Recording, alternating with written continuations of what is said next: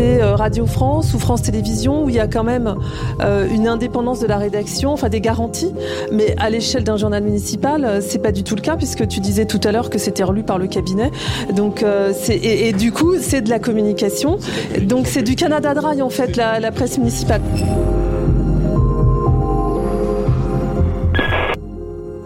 Le journal local Mort ou Vif, un podcast d'Alex Rampazzo et d'Arsène Genet.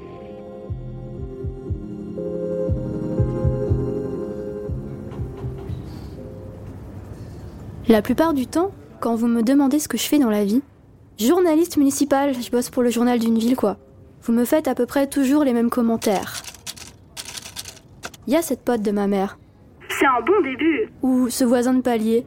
Ma cousine, elle bosse à BFM. Jusqu'à cette pote, la meilleure de toutes, qui me balance entre deux bières à la hour. Bon, d'accord, mais tu comptes faire quoi après?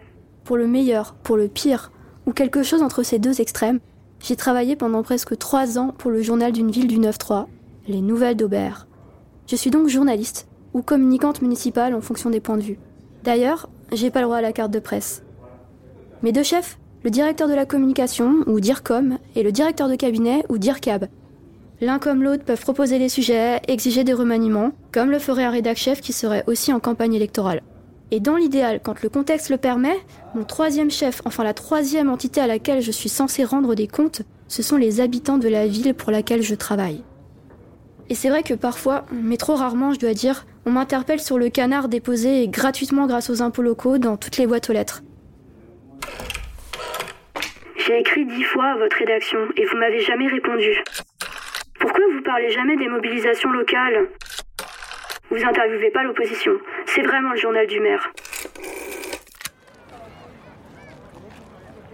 Mais pour une poignée d'insatisfaits, en général des habitants impliqués dans des assauts ou des collectifs locaux, il y a cette foule silencieuse qu'on voit pas, qu'on n'entend pas, qui manifeste son point de vue sur mon travail de la façon la plus évocatrice qui soit, en le balançant à la poubelle. Alors, la gazette financée par la mairie, pourquoi faire, vous allez me dire? À quoi bon, puisqu'on dirait qu'elle intéresse personne? Eh ben, les apparences sont trompeuses. Parce que d'après le baromètre 2020 de la communication locale, la presse institutionnelle, c'est-à-dire la presse produite par ta mairie, c'est la plus consultée des presses locales, à 71% des sondés. Bien loin devant la PQR comme le Parisien Ouest France, et même un peu plus que les chaînes d'infos comme France 3. Gratuite, accessible, dans toutes les boîtes aux lettres, la presse institutionnelle reste une première porte d'entrée à l'information, si ce n'est la seule pour certains habitants des quartiers populaires. Et c'est pas étonnant finalement, parce que l'échelle locale c'est la plus proche de nous, la plus intime, et donc la plus révolutionnaire. Si des communicants des cabinets l'ont compris, pourquoi pas nous, les vrais journalistes? Printemps 2019. J'en parle à une bande de journaleux auteur et artiste, et c'est là qu'on parle de créer un magazine hyper local et indépendant qu'on appelle No Go Zone. Dès le début, on décide de faire les choses autrement. Partir de l'échelle locale pour écrire des articles fouillés, ne pas mettre de côté nos expériences d'habitants, et surtout, ne demander aucune subvention à la mairie de Saint-Denis. Mais comme beaucoup de collectifs pleins de bonne volonté qui essayent de faire des trucs sans argent, No Go Zone se heurte dès les débuts aux limites du travail bénévole. Le premier numéro sort à la sueur de nos fronts, mais notre portée est forcément limitée en termes de public et de rythme de parution. Mais le point positif, quand on se prend des murs, c'est qu'on en apprend beaucoup. Surtout en rencontre des gens, d'autres gens qui sont passés par là. Des gens qui, un peu 68 arts, un peu anards, ont décidé que le journalisme, ça devait pas appartenir à une élite hors sol, mais aux citoyens. Parmi eux, il y a François Longérinas, un dionysien comme moi qui pense qu'on commence à changer son regard sur le monde par l'échelle locale. Décembre 2020. J'apprends, comme environ 110 000 autres habitants de Saint-Denis, que le journal de la ville met la clé sous la porte.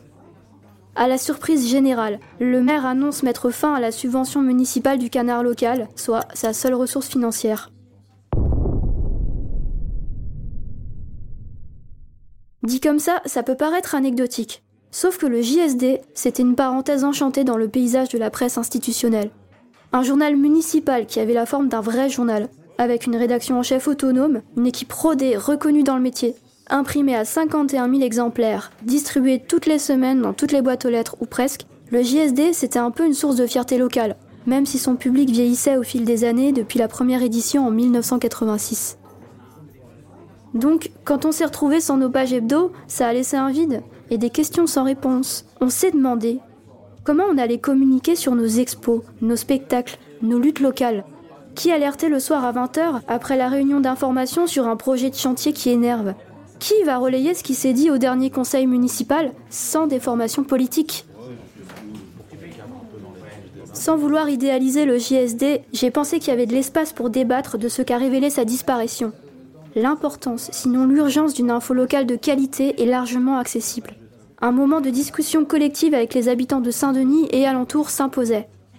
Je prends donc mon petit carnet d'adresses et j'appelle François Longirinas en tant que directeur de l'école des médias et de l'information, Willy Vainqueur, un ancien collègue des Nouvelles d'Aubert, Cécile Dubois, coprésidente du SPIL et de 94 citoyens, Juliette Seydi, qui a travaillé pendant 20 ans au journal de Saint-Denis, et j'avais invité Latifa Al-Kouir en tant que directrice du Bondi Blog, qui finalement n'a pas pu venir.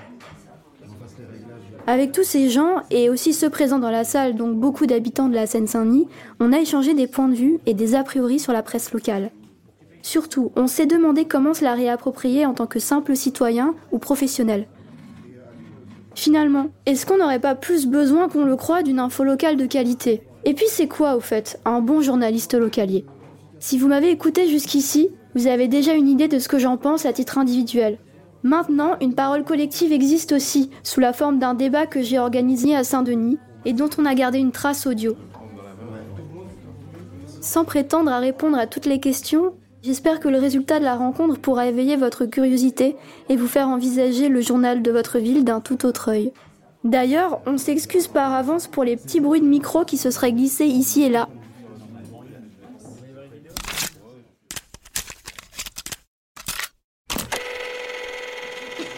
Normal. bon ben, bonjour, bonsoir à tout le monde.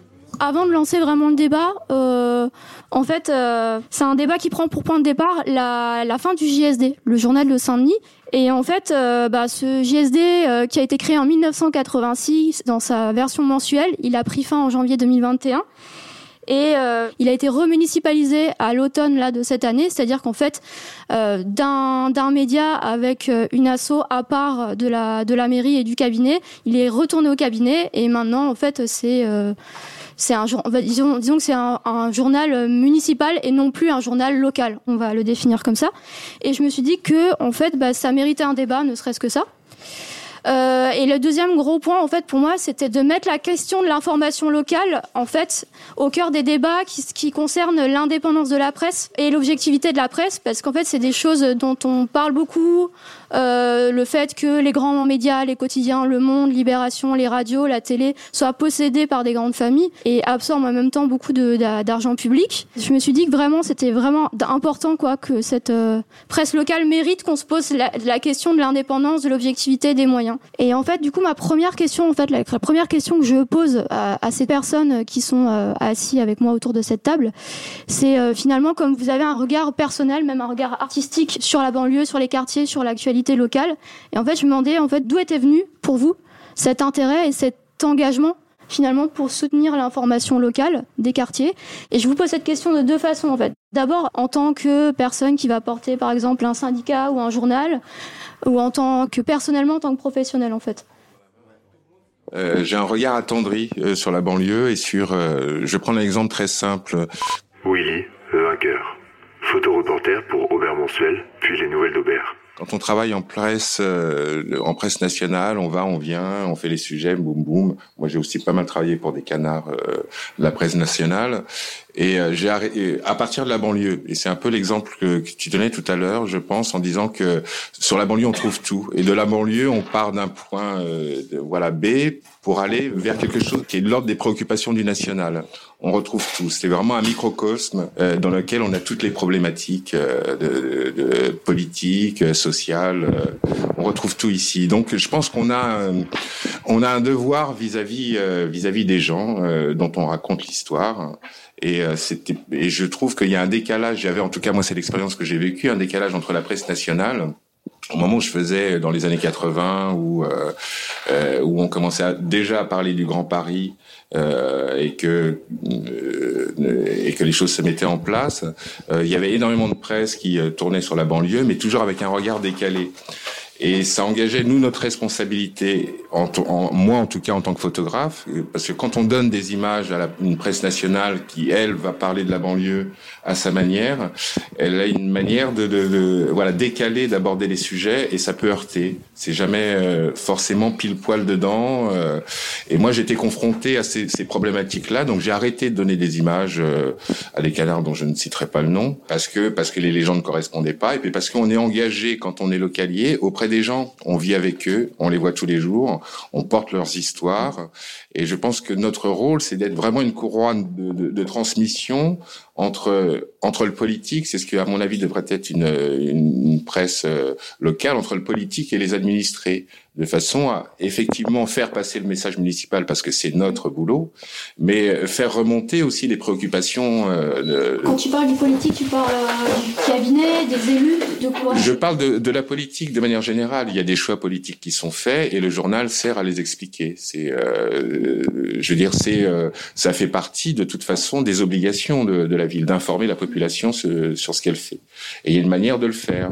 Et l'expérience que nous avons vécue à partir des années euh, de, de, fin des années 80 avec euh, avec un engagement sur de vraies presses locales, ça nous permettait vraiment d'être dans ce, cet équilibre-là, où on, respectait la parole des gens on, et où il y avait une sorte d'aller-retour entre le, le, le, la volonté d'expliquer euh, la politique municipale et, euh, et, la manière dont les gens pouvaient la recevoir, euh, la critiquer et euh, abonder dans le débat d'une manière ou d'une autre. Or ça, ça se retrouve plus du tout. Quoi. On est dans une courroie de transmission. Et, euh, et c'est un peu la problématique, euh, je pense. Cécile, tu veux parler un peu du SPIL de... Alors, euh, ouais, Moi, je suis tombée vraiment par hasard, en fait, un peu dans l'info locale. Cécile Dubois, coprésidente du SPIL et rédactrice en chef de 94 citoyens. Parce que euh, il se trouve qu'en fin 2007, j'avais envie de, de m'intéresser aux élections municipales dans ma ville. J'habite à Nogent-sur-Marne. Et, euh, et, comme par ailleurs, je, fais partie d'une association qui organise des débats euh, depuis 2002, euh, suite au 21 avril 2002. Je ne sais pas si ça parle encore à quelques personnes dans cette salle, le 21 avril 2002, mais euh, c'était la, première fois où Le Pen euh, est, arrivé euh, en possiblement deuxième tour aux, élections présidentielles. On avait décidé d'organiser des débats pour parler des problèmes qui vont pas dans la vie, des débats de société, plein d'espoir sur l'idée que plus jamais on ne verrait Le Pen euh, au deuxième tour des élections présidentielles. Et donc, euh, étant donné que je suis dans cette association et que cette association est non partisane, euh, j'avais très envie de m'intéresser euh, aux élections municipales en 2008, euh, aux élections municipales de 2008, mais je voulais pas m'engager dans un dans un parti ou un autre. En plus, d'ailleurs, je savais pas très bien pour qui j'aurais pour qui j'aurais roulé. Et donc, j'avais envie de couvrir ces élections de manière journalistique parce que par ailleurs, j'étais journaliste dans la presse professionnelle. Donc j'ai commencé à faire un blog qui s'appelait Nogent Municipal. Et j'ai découvert, et en fait je suis tombée dans l'info locale comme ça, parce que euh, ce blog il a duré jusqu'aux élections municipales de 2008. Et ensuite euh, je me suis prise au jeu et on a créé un autre blog qui s'appelait Nogent Citoyen.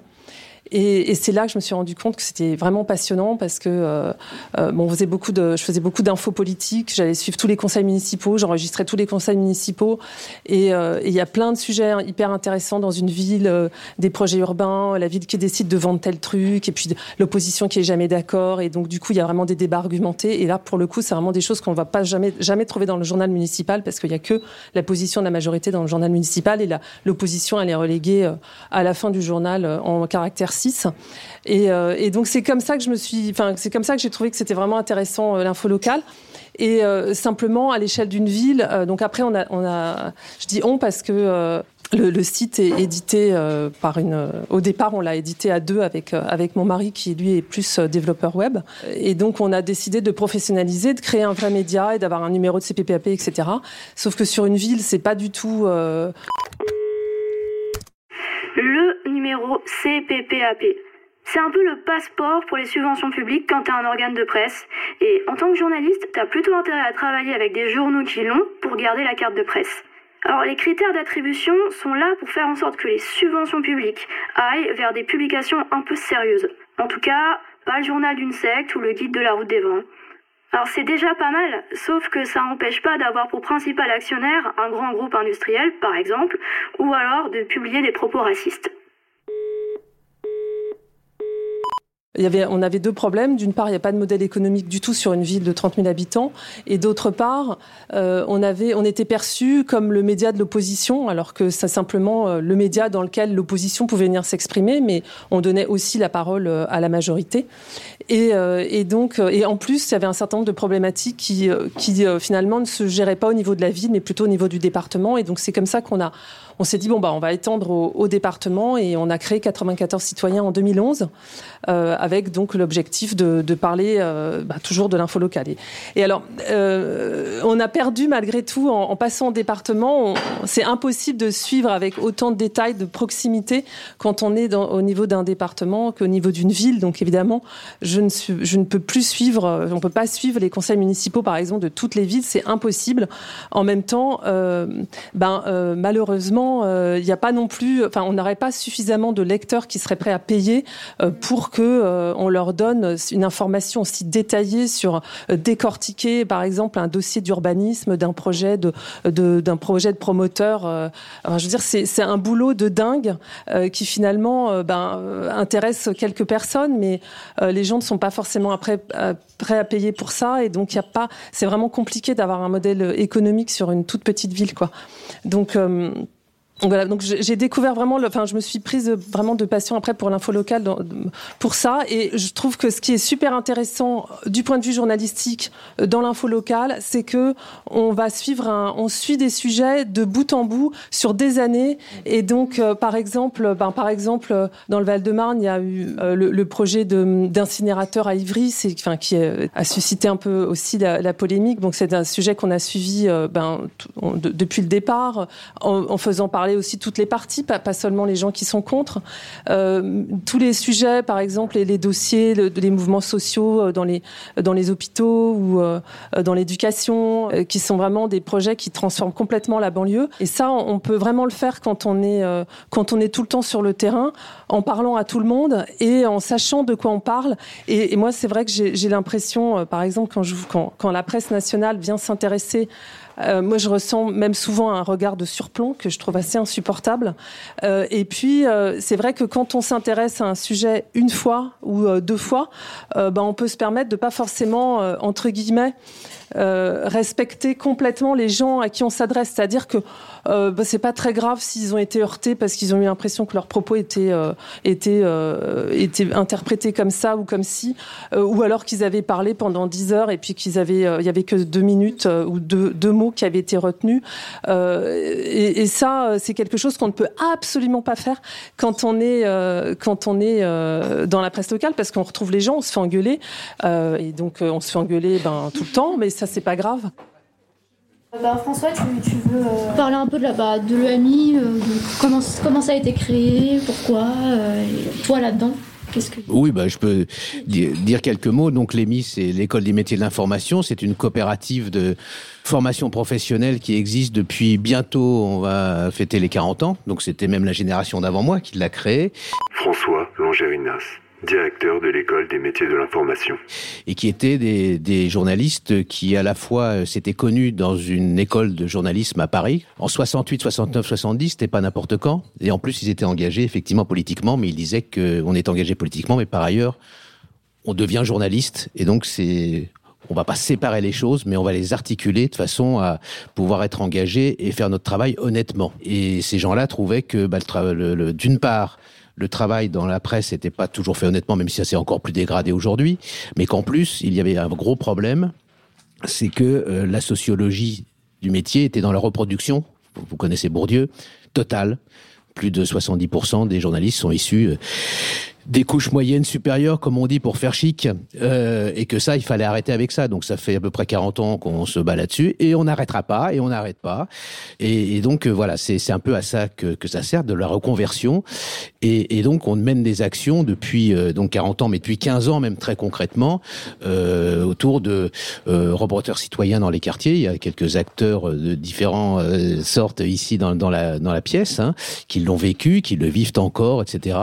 Et, et et, donc de faire en sorte que on fasse bouger les lignes quant à la composition euh, euh, sociale, sociologique, euh, géographique, parce que ça va ensemble de, de, notre métier. Et, si je pense que c'est important d'avoir un, attachement à, la, presse et aux médias locaux, c'est effectivement que l'expression des, des, des gens, des habitants, ce qu'on appelle le journalisme citoyen, tout simplement, est déterminant, mais dans un cadre qui est que on va trop reproduire de l'information et pas délivrer des messages de communication. Et c'est ça qui est au cœur de, nos métiers. Et, c'est pour cela que sur la question du rapport entre presse municipale et presse locale, bah là, y a, on peut faire honnêtement un journal municipal, c'est tout à fait possible, mais ce n'est pas la même chose que de faire honnêtement du journalisme. Et c'est peut-être le, débat qu'il faut lancer. On a travaillé longtemps en réflexion, ça fait dix ans qu'on réfléchit à une communication honnête, notamment pour le monde associatif, coopératif, mutualiste, etc. On réfléchit à ça, on avance là-dessus fortement, y compris avec les ONG de manière assez forte, hein, mais c'est pas le même métier. Parce qu'on délivre le message d'une structure, et une municipalité peut avoir des messages parfaitement vertueux à transmettre, mais transmet des messages. Quand on est journaliste, on ne transmet pas des messages, on informe. C'est pas la même chose. Et donc, euh, c'est là-dessus que la question locale est centrale, parce qu'on est vraiment sur le terrain et tout l'enjeu, c'est de faire en sorte que les habitants aussi y participent. On y reviendra précisément sur la manière dont ça peut se passer, parce qu'il y a eu des, expérimentations depuis euh, au moins une quinzaine d'années hein, sur la participation euh, citoyenne. C'est pas simple à, mener et on peut pas dire que les citoyens deviennent journalistes du jour au lendemain en claquant dans les doigts. C'est pour ça que bah, il faut les former. En fait, c'est assez intéressant ce que tu viens de dire là sur la distinction entre euh, le journal municipal honnête et le journalisme honnête. Parce que ça, il me semble que, par exemple, dans le discours de Willy et le discours de Cécile, c'était un peu ça, la différence ou la, tension possible. C'est-à-dire que Willy parle vraiment d'un journal qui va euh, porter aussi la voix, bah, entre autres aussi, entre autres, d'un, d'un, pas forcément d'un parti ou d'une politique au sens général. Et Cécile, je t'ai vu un peu. Euh, tu, tu, disais que ça te. C'est-à-dire que je pense que c'est possible, par exemple, quand c'est euh, Radio France ou France Télévisions, où il y a quand même euh, une indépendance de la rédaction, enfin des garanties. Mais à l'échelle d'un journal municipal, euh, c'est pas du tout le cas puisque tu disais tout à l'heure que c'était relu par le cabinet. Donc euh, c'est et, du coup c'est de la communication. Donc c'est du Canada Dry en fait la, la presse municipale. C'est-à-dire qu'il y a, il y, a, il y a toute une légitimité de la ville à communiquer sur ce qu'elle fait, sur les infos pratiques, etc. Et c'est très bien et c'est magnifique, les papiers glacés et tout ça, les beaux magazines. Mais il y a un côté vraiment Canada Dry parce que derrière des, articles qui sont plus faits de bonne foi par des par des rédacteurs territoriaux, etc. Euh, il y a toujours poussé eh ben, la petite photo de l'adjoint machin, euh, et puis euh, on, présente comme quelque chose d'avéré une, enfin l'angle vraiment de la majorité, quoi. Et donc ça, c'est gênant parce que c'est un mélange des genres, quoi.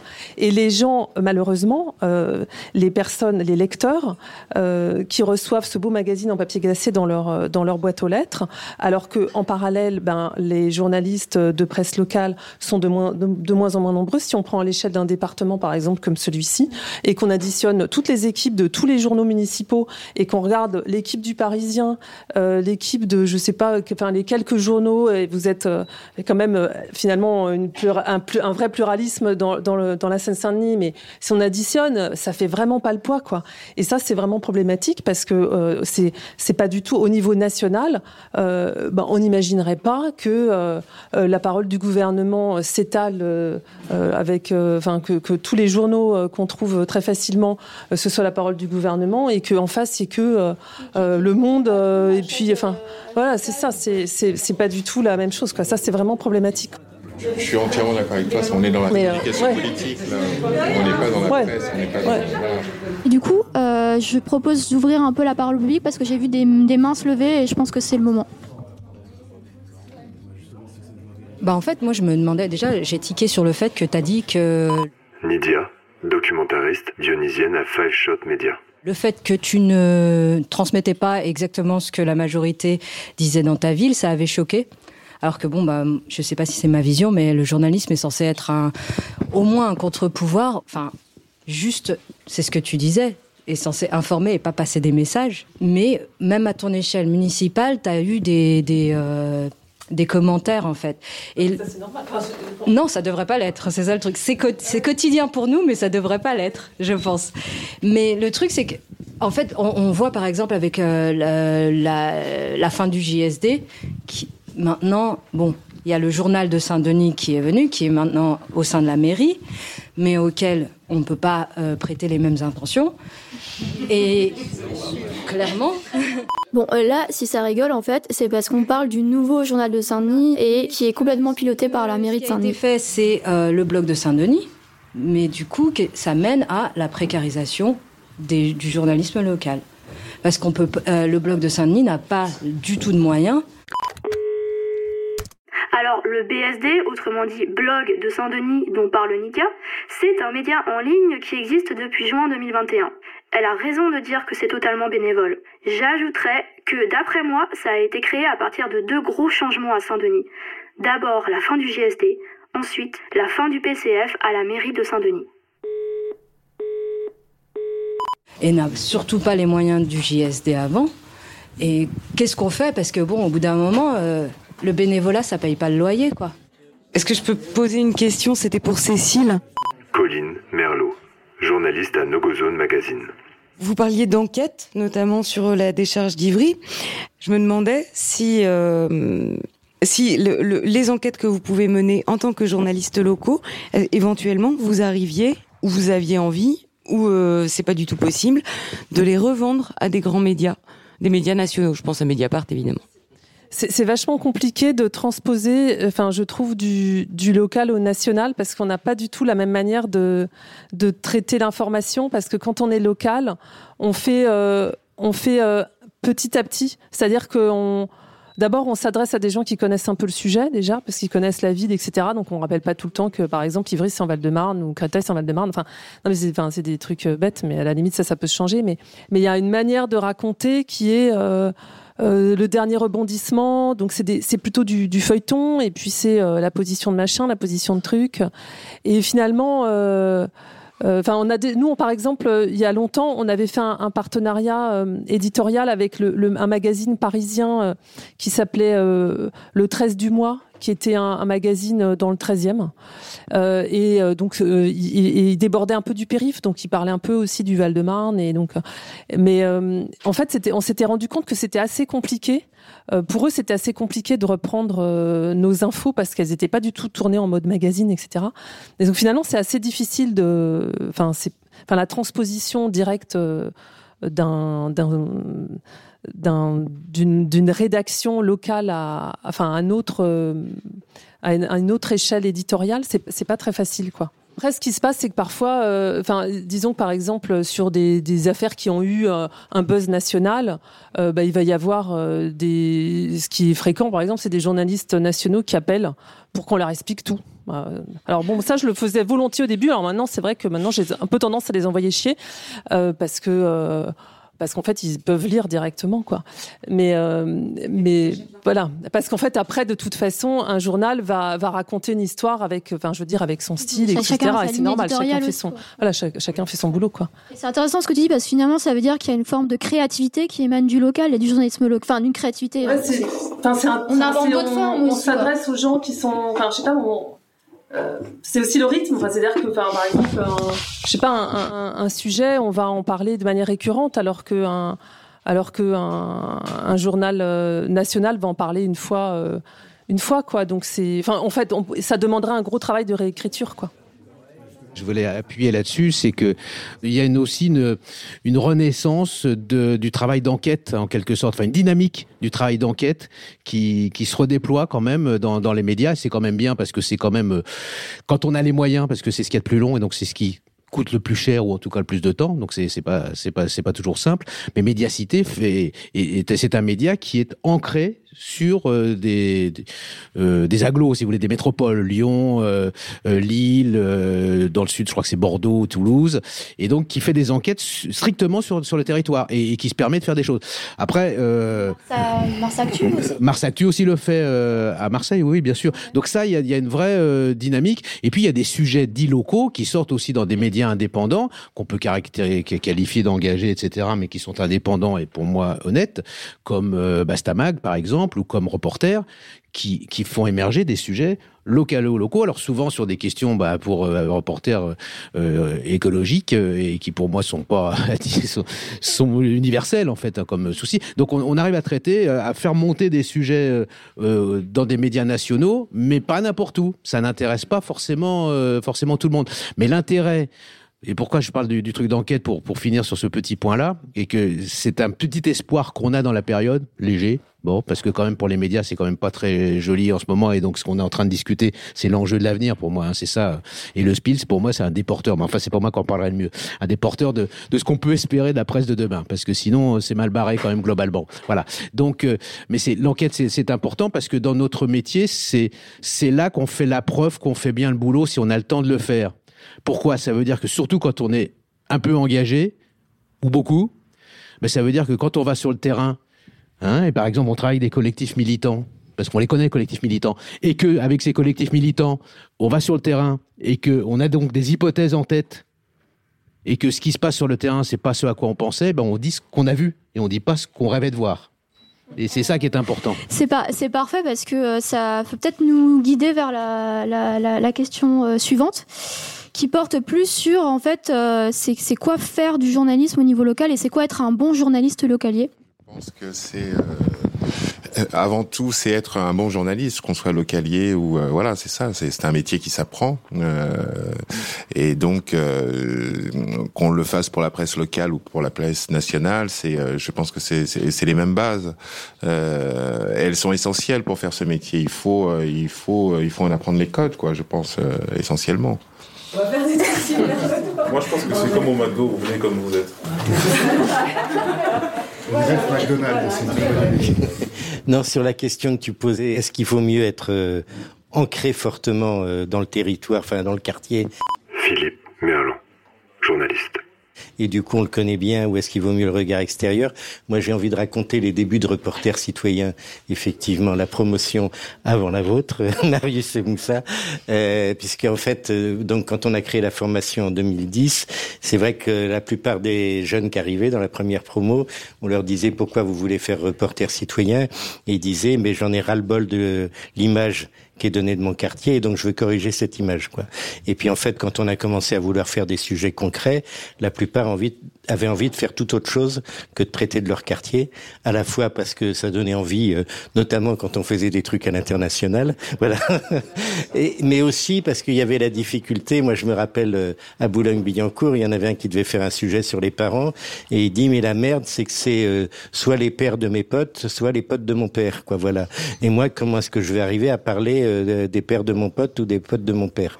Et du coup, c'est vrai parce qu'on était sur trois villes qui étaient euh, Boulogne-Billancourt, Stein et Créteil. Et bêtement, on s'était dit ah les Cristoliens ils traitent de Créteil, ceux de Boulogne-Billancourt. Enfin voilà, vraiment. Et, et, et vous, ça s'est vachement plus croisé en fait entre les différentes villes en disant justement si t'es d'une ville différente, c'est là où tu vas pouvoir apporter un regard. Enfin, à la fois tu connais bien la problématique, mais t'es pas enfermé euh, dans tes potes et dans tes voilà. Peut-être ça pose la question de l'objectivité. C'est quoi l'objectivité? Est-ce qu'on est qu'on peut vraiment être objectif? C'est peut-être ça aussi. Le journalisme localier, il pose encore plus cette question, j'ai l'impression. Nous, alors dans, notre logique, euh, on n'emploie pas le terme euh, de journalisme euh, objectif. Alors c'est peut-être un, peu, comment dire, on emploie le terme de journalisme honnête c'est peut-être un peu passe-partout, mais ça veut dire que bah on parle avec un regard de quelque part quand on filme, quand on quand on interview, etc. On, on a on a un regard particulier. L'honnêteté, c'est faire tout l'effort collectif parce que c'est important ce que tu disais et individuel parce que c'est un média, c'est normalement c'est une équipe, c'est un collectif, hein, mais on a le même problème quand on le gère en collectif que quand on le gère en individuel. C'est effectivement qu'est-ce que ça veut dire que faire le journalisme honnête et qu'est-ce que c'est que les codes dont, dont, dont tu parlais? Parce qu'ils existent effectivement, mais c'est de faire passer comme message d'où on regarde. Hein, je prends souvent dans les cours euh, de tout début euh, l'exemple des matchs de foot parce que je crois qu'effectivement les règles du jeu, les codes, etc. On pourrait y revenir sont les mêmes quelle que soit la spécialité quelle que soit la spécialisation, ce soit journalisme sportif, euh, journaliste économique, euh, journaliste généraliste, les, les, les codes sont, sont globalement les mêmes. C'est effectivement de, de rétablir euh, les, les contradictions de, de ce que, de ce que l'on a pu voir, les, la complexité de la situation. Tout n'est pas simple. Et pour finir là-dessus, c'est c'est aussi euh, euh, quand on peut de dire dans quelles conditions et d'où on a vu les choses. Quand on regarde un match de foot, justement, c'est oui, c'est pas la même chose quand on regarde derrière les buts ou quand on regarde dans une tribune au sommet, quand on regarde sur le côté, etc. On voit pas la même chose à la fonction de la hauteur. Bah, ça, c'est dans le sport, mais c'est vrai pour tout quoi. Et donc, quand on peut le faire, c'est bien. Donc, ce qui est intéressant, c'est aussi, par exemple, en tant qu'habitant, si on devient, si on part de, si on, on, est habitant et qu'on devient journaliste localier, imaginons de la ville dans laquelle on vit ou de la ville d'à côté, c'est peut-être qu'aussi ça va changer notre regard sur la ville. C'est-à-dire le journaliste va aussi avoir une action sur le citoyen finalement. Euh, si je peux, je pense qu'il peut y avoir aussi ça. Juste, euh, j'aimerais bien avoir l'opinion de, Cécile par rapport à ça parce que euh, toi, tu as dit que tu avais une formation de journaliste à la base avant de faire du journalisme localier. Est-ce que c'est le cas de tout le monde à 94 citoyens ou c'est un peu mixte? Et qu'est-ce que c'est quoi l'expérience du journaliste professionnel qui, par exemple, apprennent sur le tas au niveau de la presse locale, ce qui est le cas de beaucoup de journalistes qui commencent en fait par par la presse locale hein, finalement? euh, notre dernière recrue vient de Lémi, euh, donc euh, merci Lémi. non, non. Euh, en fait, on n'a pas, on est une toute petite équipe avec très peu de moyens. Donc pour répondre à la question directement, j'ai pas tellement de vision statistique, étant donné le peu de personnes dans l'équipe. on a un des journalistes qui avait tout de suite envie de faire de, de l'info locale, en fait. Donc c'était vraiment un fondu de ça, et, et, et l'autre, il faisait complètement autre chose. Il était sur des dimensions beaucoup plus internationales et institutionnelles. Et juste euh, par rapport au sujet sur la qualité, euh, pour, moi, enfin, c'est un peu lié aussi au, temps, c'est-à-dire que c'est aussi prendre son temps et c'est malheureusement, c'est-à-dire qu'on peut être en fait, on peut être un super bon journaliste où là, bon, c'est vrai qu'on pourrait disserter des bonnes qualités, etc. Enfin, et moi, je mettrais en, premier l'empathie et la curiosité, mais mais après, euh, la difficulté, euh, c'est qu'on est confronté à, on est confronté au temps, on est confronté au fait que merde, il y a machin qui va sortir le truc avant, euh, que merde, il faut faire le trafic du jour parce que sinon, de toute façon, on n'aura pas assez de à la fin du mois pour payer des journalistes. Ou enfin, et, ça, c'est une, une, contrainte qui qui bah, qui rend difficile d'être. Enfin, il faut, il faut, il faut lutter avec ça, quoi. C'est aussi euh, essayer de lutter avec ça. Non, mais en plus, toi, tu parles d'un média indépendant avec une, avec euh, euh, qui fait de la, la de l'info assez enfin continue donc tu étais face à des difficultés comme ça que vous va pas avoir par exemple un média entièrement subventionné par la mairie où il n'y a pas l'inquiétude euh, bah, de l'argent, de, de, produire, de produire, de produire. C'est vrai que c'est la question du temps et de l'argent, en fait, elle, joue beaucoup sur la qualité. C'est con, mais enfin, ça paraît évident, mais. Mais sinon, euh, par rapport à la, enfin, à ce que, ce que tu disais et, et, ce que, ce que disait Philippe aussi, euh, c'est vrai, je suis, je suis d'accord que c'est aussi, et ce que tu disais, c'est vraiment la diversité aussi des points de vue et c'est pas forcément de, de, parler juste de sa vie, etc. Mais et, et, on retombe sur la, la, question des écoles de journalisme où c'est vrai que ce serait bien que euh, dans les plus grandes écoles de journalisme, il n'y ait pas que euh, euh, que des. Enfin, je vois, j'ai une école en tête. Enfin, je vois à chaque promo que il y a un tiers des élèves qui viennent de Paris intramuros, par exemple. ben c'est c'est vrai qu'on va pas avancer. on va pas avancer si si les nouvelles promotions des, des, des, des, journalistes qui ont les meilleures formations, etc., ne, viennent tous du même endroit, quoi. Alors, c'est pas juste une vue de l'esprit de Cécile Dubois, il y a effectivement une faible proportion d'étudiants issus des milieux défavorisés qui entrent en école de journalisme. Et à ce propos, on vous a laissé un peu plus d'infos en description. Et justement, j'ai envie de laisser la parole à Juliette Saidi, qui a appris le métier de journaliste en participant à la création du fameux journal de Saint-Denis. Alors, à Saint-Denis, le JSD, tout le monde le connaît. Mais en fait, peu de gens savent vraiment d'où c'est venu et pourquoi ça a fonctionné. Juliette, elle, elle sait. Euh, en fait, moi, donc, je n'ai pas fait d'études de journalisme à la base. Et en fait, euh, quand euh, Marcelin Berthelot, à la fin des années donc 84-85, bon, il faut dire que c'était quelqu'un de particulier qui était assez rénovateur dans au sein du Parti communiste mère PCF, mais rebelle, euh, avec des idées bien arrêtées. Et euh, donc un, un, beau jour, euh, il nous a proposé de trouver une équipe de professionnels, de journalistes professionnels pour créer un vrai journal, comme il disait. Et il y a eu un retournement à un moment donné, il y a eu une reprise en main de, des politiques. Et, à ce moment-là, Marcelin Berthelot a dit, bon, on arrête de financer la radio, on arrête de financer le Saguenay républicain, on arrête le bulletin municipal et on crée un vrai journal. Je vous donne les moyens. Trouvez une équipe de professionnels et on y va. Donc moi, je, bah, du coup, j'avais effectivement euh, pas fait d'études journalistiques, mais bon, je me disais des discours politiques euh, à la com municipale passer au journalisme pur, c'était quand même pas si évident que ça. Mais en fin de compte, ils m'ont envoyé au CFJ, à l'école de journalisme du Louvre, pendant quelques vraiment quelques semaines. Si ça a duré deux mois, euh, la formation, euh, c'est tout. Mais euh, ça a été un échange en fait de compétences. Moi, j'avais la connaissance du territoire, j'avais la connaissance des habitants et des associations, des sportifs, des artistes, etc. Et, euh, et eux, ils m'ont appris réellement à bosser comme une vraie journaliste, quoi. Et, euh, et, en fait, là, euh, autant avant, quand on faisait le mensuel, on avait un problème euh, de relecture des articles par les politiques. D'ailleurs, on n'avait pas du tout de contrainte avec le cabinet, c'était avec les élus eux-mêmes, oui, directement. Mais en fait, il y avait énormément de choses qui se passaient sur ce territoire à ce moment-là. Et donc, on a aussi accompagné tout le mouvement hip-hop qui démarrait les cultures urbaines. C'était les années 80. Euh, on a accompagné bah, tous les tous les talents, tous les jeunes talents qui ont émergé à ce moment-là. Hein. soit... tu m'avais dit que ouais, et aussi vous vous êtes rendu compte qu'il y avait un changement de population. Voilà, nous, enfin nous on le vivait, on le vivait au jour le jour, parce que moi j'ai toujours habité Saint-Denis, j'ai toujours habité en HLM dans des cités. Et en fait, euh, effectivement, la population euh, se transformait. Il y avait beaucoup d'apports euh, de, de l'immigration, puisque euh, de toute façon il y a, il y a 136 nationalités à Saint-Denis, hein. donc euh, il y avait une diversité de de, de populations très importante. Les jeunes talents étaient pratiquement tous issus de l'immigration, que ce soit dans le, sport, dans, dans le, les arts plastiques, euh, l'écriture ou le cinéma. Euh, c'est pratiquement tous des jeunes qui étaient issus de l'immigration. Et en fait, Marcelin Berthelot, donc le, le fameux euh, maire, a compris ça, a compris que effectivement euh, sa ville avait changé parce qu'au début on me disait quand même tu mets trop de noir dans le journal, tu mets trop d'arabe et je disais je mets pas, je, moi je mets rien. Les photos sont comme ça parce que les gens sont comme ça parce que la population a changé. On n'est plus avec euh, que des Bretons et les Portugais et les Italiens, c'est fini.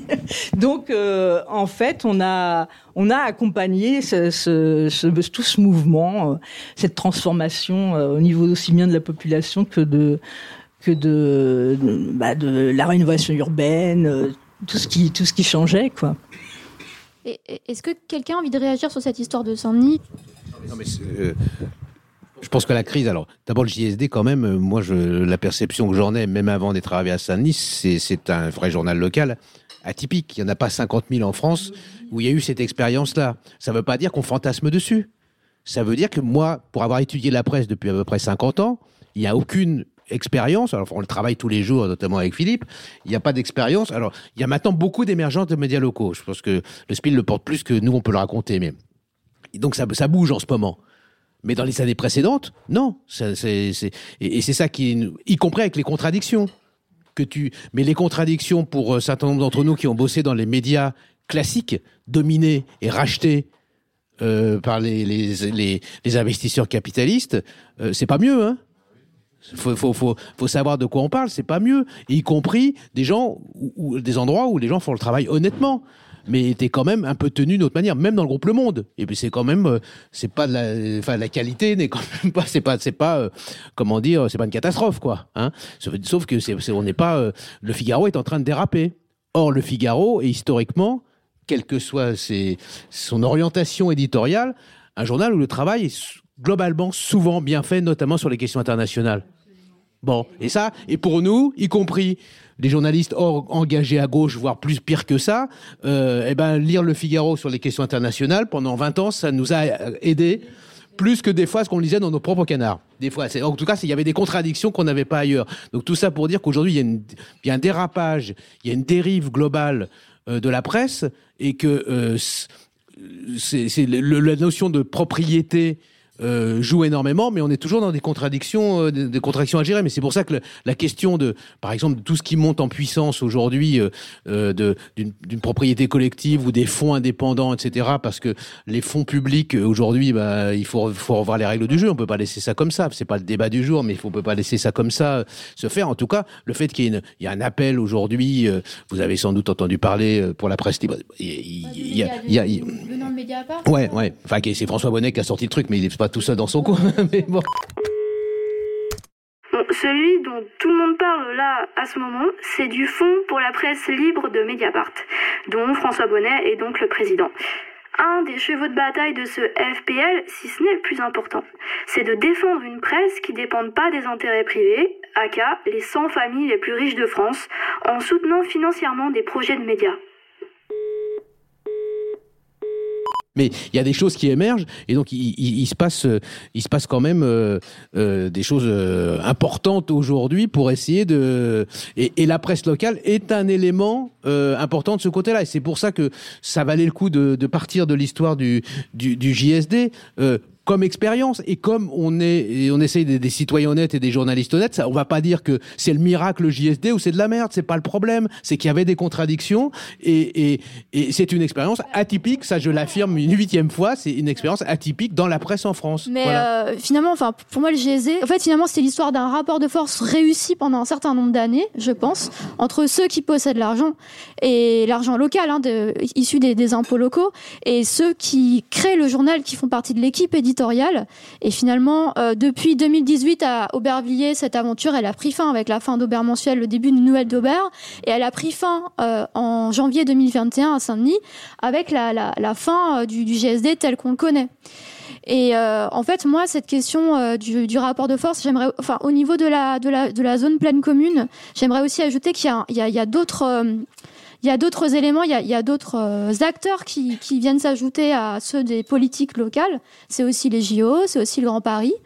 Et en fait, euh, du coup, là, je dirais que la presse, euh, locale, elle est d'autant plus importante comme moyen justement d'informer correctement, notamment sur des grands projets.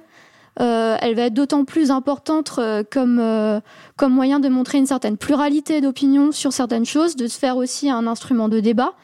Et moi, voilà, la, question que je me pose vraiment, c'est euh, finalement, mais comment on restaure, réinstaure un rapport de force en fait? Comment on réinstaure un rapport de force entre euh, euh, nous, en tant que créateurs d'informations, qu'on soit dans la radio, qu'on soit documentariste, qu'on crée nos go zones, voilà, comment on crée un rapport de force avec ceux qui enfin qui possèdent finalement les moyens. Alors ça peut être des moyens financiers, ça peut être même des moyens humains parce qu'à un moment donné euh, tu crées un média, je sais pas, tu crées une, ra- une radio, tu as envie que ce soit diffusé, euh, tu as peut-être besoin de, passer par des canaux euh, je sais pas, nationaux, je, je sais enfin en fait, on a besoin finalement du public et euh, de ces sous publics aussi d'une certaine manière et puis comment on fait pour réinstaurer un rapport de force pour pas se faire manger complètement quoi. Voilà.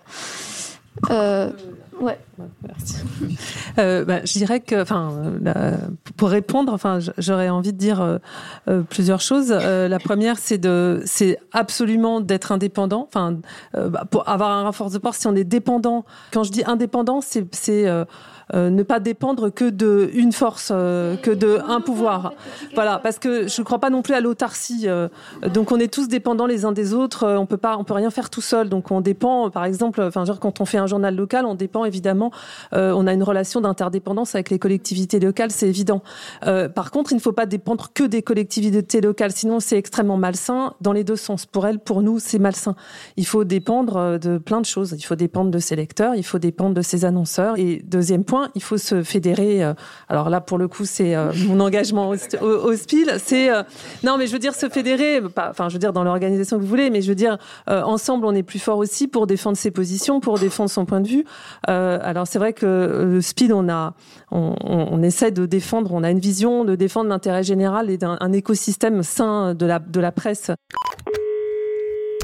Bon, alors le SPIL, c'est quoi? C'est le syndicat de la presse indépendante d'information en ligne pour les initiés des acronymes. Et comme son nom l'indique, c'est d'abord un organe qui défend l'indépendance de la presse en ligne, sauf que depuis peu de temps, ils défendent aussi l'indépendance de la presse locale. Et c'est plutôt cool parce qu'en fait, c'est un des rares organes de vigilance qui est complètement déconnecté des institutions locales. Et je veux dire, c'est important de se fédérer pour défendre des positions. Et par exemple, en ce qui concerne l'information locale, euh, j'en profite pour euh, glisser justement nos, les propositions euh, qu'on a élaborées, euh, c'est d'encadrer la communication territoriale parce que franchement sur l'info locale, on a aujourd'hui un alors c'est pas le seul problème hein, mais comme on est ce soir dans un débat justement sur ce rapport avec les collectivités locales, il y a, besoin quand même d'encadrer notamment par exemple d'avoir une certaine transparence sur le budget euh, le budget que consacrent les collectivités locales à leur communication ben, qui elles donnent combien enfin c'est quand même un peu la base aussi euh, d'avoir un peu de transparence sur ces sur ces informations.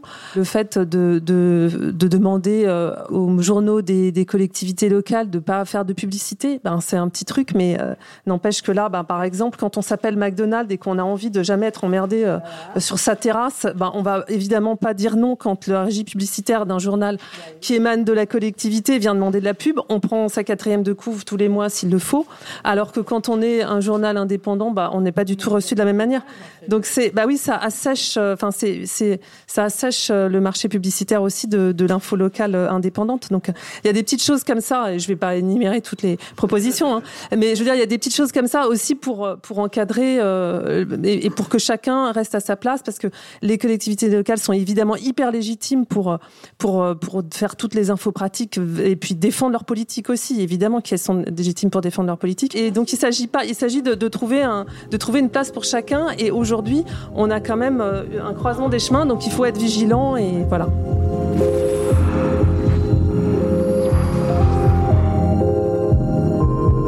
Être ou ne pas être indépendant La réponse n'est pas si simple dans les faits. Comme l'expose Cécile Dubois, on ne peut pas se passer complètement des collectivités locales. Et pourtant, il s'agit de garder un rapport de force avec elles. Mais maintenant qu'on a dit ça, reste à savoir comment est-ce qu'on va s'y prendre. Donc on s'est donné rendez-vous une autre fois, peut-être dans un lieu plus grand, plus visible, moins confidentiel. Avec le recul, je vois ce moment comme une première prise de contact entre collègues, entre pères journalistes habitant en Seine-Saint-Denis. C'est fou ce qu'on vit dans des bulles sans s'en rendre compte. On se pose les mêmes questions en même temps et on y répond de différentes manières. Il y en a qui créent des écoles, d'autres des médias, des syndicats. On sent tous qu'il y a quelque chose de pourri au royaume du journalisme.